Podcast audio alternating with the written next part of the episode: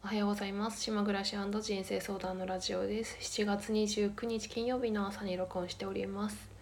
今朝の7時50分で今日は仕事に出かけるところで今日もねまたブラジャーしないで出かけようとしてます。なんか下がカーキのズボンでカーゴパンツみたいなんで上がカーキのノースリーブのカットソーでゆるちょっとゆったりしてるやつで上にあの薄いカットソー半袖のやつ羽織って一応冷房対策で長袖のシャツを白シャツ持っていこうと思っています。えっ、ー、とねあの昨日ですね結構すごい日日でそのことを話したいと思います。で今日新月なんですよね。でさっき朝にアファメーションしたのでアファメーションの話もしたいと思います。昨日7月28日木曜日がなんか自分の人生の中でターニングポイント的な日だったなっていう、まあ、今年の中で、うん。まあ、今年でそういう時って私カレンダーに星マークつけたり自分の中で日にちを覚えていたりするんですけどあの前の会社を辞めようと決めたのが2018年の11月16日でなんかそういう日をすごくね私大事にしてるっていうか覚えてるんですよね。それでそっか2018年の11月16日なるほどうんそれでねえっ、ー、と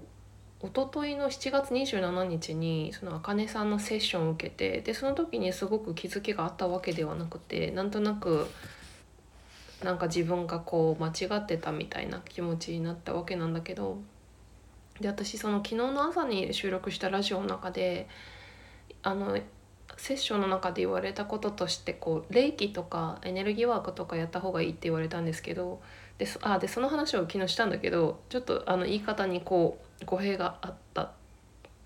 なと思ってエネルギーワークとか非、えー、霊気とかをやった方がいいっていうのは私が受けた方がいいじゃなくてそれをあのそれを扱える人扱うようなあの仕事を取り入れた方がいいみたいな話があってで私はその霊気とかエネルギーワーク自身自体にはその関心はなかったけれども多分自分はもっとスピリチュアルなこう感性とか能力をもっと開いて生きていった方がいいんじゃないかっていうのをこの6月ぐらいに思い始めていてうすうすでその思い始めたのとその現実でやってる SNS が自分のこう島の友達だったり仙台の友達だったりなんかそういう現実世界のこうスピリチュアルな話とかをしないような人が多い中でどういう発信をしていこうかこう迷ったりとかなんかそういう葛藤もあったんですけど、まあ、とにかく自分の望みとしてはもっと自分のそのスピリチュアリティを出していくっていうなんか願いが出てきてでそれとの答え合わせがそのあかねさんとのセッションだったわけですよ。で昨日言わなかったけどそういうスピリチュアルなことをやりたいホロスコープをやりたい魂でそれがホロスコープに出てるっていう話をしていただいてそれでででもなんかやっぱり自分があのピンとくるものじゃないと行動できないじゃないですか。だから霊気とエネルギーワークはちょっと違うなっていうふうに思ったんだけど私その時に自分がやりたいなって昨日の朝に思ったのがあのホロスコープのこととあとはインテグレイティドヒーリングのことだったんですね。でホロスコープはちょっとその自分の場合のそのエネルギーとかとちょっとジャンルが違うというかもっと天文学的なことで学んでいくことであるからちょっと違うかもしれないけどそのあかねさんに作ってもらったホロスコープを自分なりに読みたいっていうのが1個あってでその Integrated Healing っていうのはちょっと昨日の朝にこう思いついて一応メモをしといたんだよね自分で。でその昨日午前中になんとなくその Integrated Healing について調べ調べようというか思い出そうと思って私はこれをね2018年の10月9日に受けたことがあって東京のサロンがあるんですけどあんまりやってるとこがないんだよね日本の中で。で私はその時仙台に住んでいてすごい結婚のこととか自分の人生のこととかに悩んでいて将来のこととか子供も産みたいけど結婚できないみたいななんか。でさっき「ああそっか」って言ったの。さっき2018年の11月にその仕事を辞めることを決めた時に「ああそっか」って言ったの。なんでかっていうと今目の前に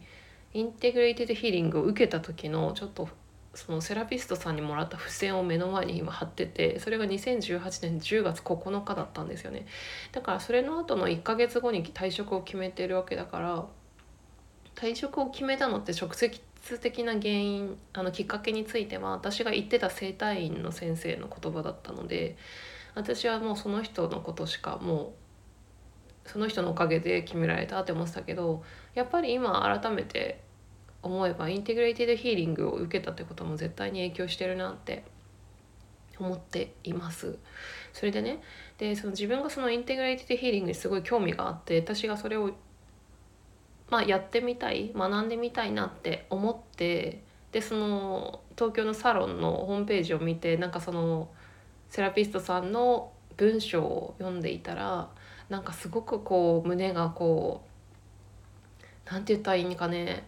ざわざわじゃないんだよな。なんか静かな感動というか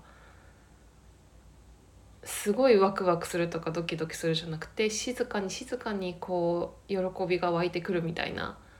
なんか涙も浮かんでくるみたいなそういう気持ちになってうわやばと思って なんかあこれだなと思って。だから私はそのこういうふうに学ぶことにお金を とか時間をかけるっていうことをもう何度もやってきていてこの春にも、まあ、失敗って言っちゃいけないけど、まあ、経験の一つだったとは思うけどウェブデザイナーの講座を受けてそれも20万近くかかって結局特に身にならないっていうことが分かってあの時のか気持ちとは違うあの時はもうちょっとこうまあ思いつきと衝動みたいな感じだったけど今回はもうちょっと喜びっていうのがそこに入ってきていて。でねそのその Integrated Healing をの practitioner っていうらしいんですけど practitioner になるための方法もなんかあんまり情報がなくてネットの中にあんまり情報がないんだけどとりあえずこれを受けとくみたいなのがなんか今年の10月ぐらいだったかな東京か関東の方で10万円ぐらいの2日間のコースみたいなのがあってなるほどって思ったんだけどなんかいきなりさその学ぶことをするより私はもう一回やっぱり Integrated Healing をあの受けたいなって思ってやっぱり自分がこれからどうしていきたいのか自分が本当に望んでいることって何なのかを知りたい。で前回のちょっとインテグレーティヒーリングが長いんで IH って呼びますけど前回の IH でそれが分かったっていうのがすごくね実感としてあったんですよね。それは前にも何度か話をしてるけど IH を受けた時に私は一人が好きだっていうことが分かったんですよね。で別に本当は結婚を望んでなかったっていうのも分かったんですよね。なんかそれがめちゃくちゃ良くてもう一番もう言われて嬉しかった言葉が「本当に一人が好きなんですね」っていうセラピストさんに言われて。そのなんでそう言ったかっていうと自分の IH はそのキネシオロジーっていう筋肉反射を見るえーと、メソッドというかねいろいろなメソッドが組み合わされてるんですけど潜在意識にアクセスして自分が本当に何を思ってるかっていうのを体の反射でこう読み取ってくれるみたいなまあまあ難しいですよねそれだけの説明だと。まあ、でも自分にとってはすごく相性がいい面白かった体験だったんだよね。でねでもう一回行きたいと思ってでも東京なわけですよ。でそれでもあの2泊しないといけないのねうちの島から。2泊して、えー、で宿代、まあ、交通費宿代あとはそのセッションの料金含めてざっと計算したら8万円だったんですよね全部で。で私は今まで結構そういうインスピレーションのままに動いてで結局春にお金なくなって親に泣いてお金借りたりもらったりしてなんかそういうやっぱり体験が怖かったっていうかさ若干反省してるっていうのもあるけどやっぱり若干そうだよな。あ8万円かみたいな。だって今だってさ本当にその親からのお金でを生活の足しにしていて自分がやりたくないことやらないとかなんかそういう完全に自立できないっていう状況で8万円っていうのは結構大きくてこれからの自分の収入のめどとかを考えてもですねいやでも行きたいなと思ってそこですごいね不思議な怖い怖い話で不思議な話があったんですけどああ8万円8万円って思いながらああでも行きたい8月なんかもなんかセッションのスケジュールとか書いててあこの日いいかもみたいな考えててでそれでふとスマホ見たらお母さんから LINE が入ってて10万円振り込んだっていう LINE が入ってたんですよ。でそれ何かっていうとおばあちゃんがいて私のその祖父母で生きてるのがおばあちゃんの一人だけなんですけどそのおばあちゃんが純子にお金を渡したいと言って10万円もらったから振り込みましたっていうのでで私その時にすっごいびっくりしたっていうかえだって今8万円必要だったのに10万円入ってきたみたいな。ですぐゆうちょ銀行のなんかウェブのやつで見たらちゃんと10万円入っててもうなんか涙が浮かんできてわこれは絶対行くってことだなと思って。で正直その後のことを考えると例えば実際に学習したりとかするお金のこととかスケジューリングとか考えるとまたやっぱり思考がさぐるぐるしてああでもないこうでもないってなるからとりあえず行こうと思ってその先のことは考えずとりあえず会いに行って施術を受けようと思ってちょっとまだ予定は決めきれてないんですけど。ででおばあちゃんっていうのは私はあんまり親戚付き合いをしてないのでおばあちゃんは最後に会ったのは5年ぐらい前かな。もちろん好き好きだし何に負の感情は持ってないんだけども全然会いに行こうともしてなくて今何歳なんだろう。90過ぎてますね。でなんか母がおばあちゃんにちゃんと電話して「お礼言ってね」って書いてたからそりゃそうだと思って電話しようと思って。でちょうど昨日3時過ぎに病院に行く予定があって早退したのでその時に。で私はなんかね泣いてしまうような気がしたんだけどちゃんと喋れてあのおばあちゃんと久しぶりに喋ってなんかちょっとびっくりしたのはあんまりろれつが回ってなくてかなり年取ったなっていう感じだったんだよね。でもなんかやっぱり孫は孫だからさ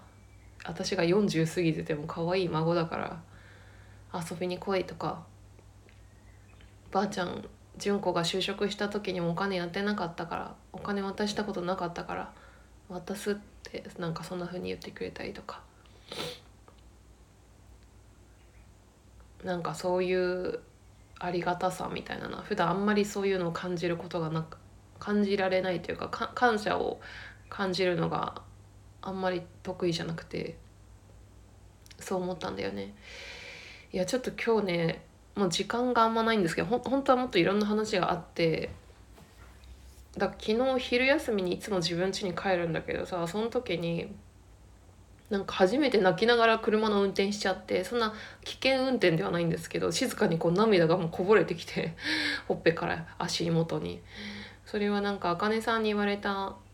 あのまあ何度かここのテーマで涙が出ることはあったけど